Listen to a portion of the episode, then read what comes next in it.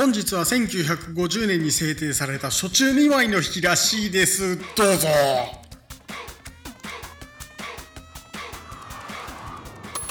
はいということで始まりました。隣のタワー後藤です、えー皆さんご無沙汰しております。えーっとですね最近ちょっとあのバタバタしててでちょっと更新が思うようにできなかったっていうことがありますけども、えー本日ですね、えー6月15日ですか、えー6月15日はですね、えー何でも、えー1950年にえー郵政省が初めて初中見舞い用郵便はがきを発売したということでね、えー初中見舞いの日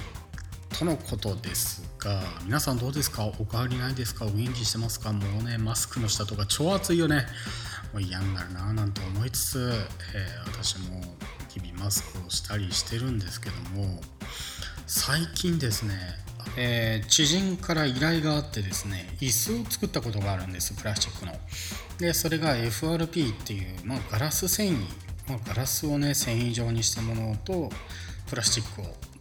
う、ね、縫って貼ってくっていう感じだったんですけどまあどうしてもプラスチックであのその方ちょっとなんていうかこうディスプレイとかで、え使われてて、まあ、あの100キロぐらい乗ってもま壊れないようなものだったんですけどもどうしても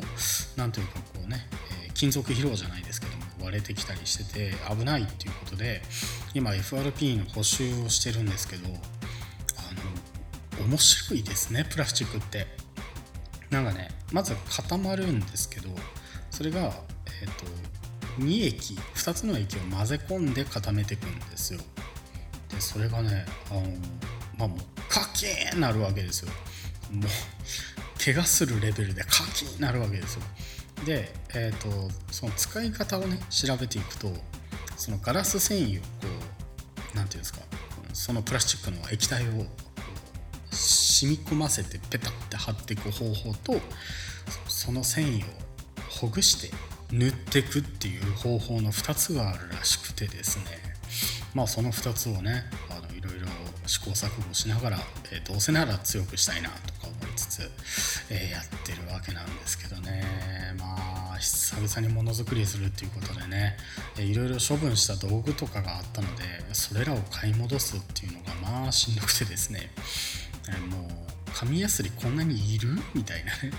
えーそういうことをしたりしてますね。あと自転車こいでたらですね体重が2キロぐらい痩せましたね。まあ私ぐらいの体型になると2キロなんてのは誤差なんですけども。ということでね、えー特に夏バテせず、え中曽根君は日々、えーぼちぼち生きております。ということでね、え皆様もねなんか無理せずあの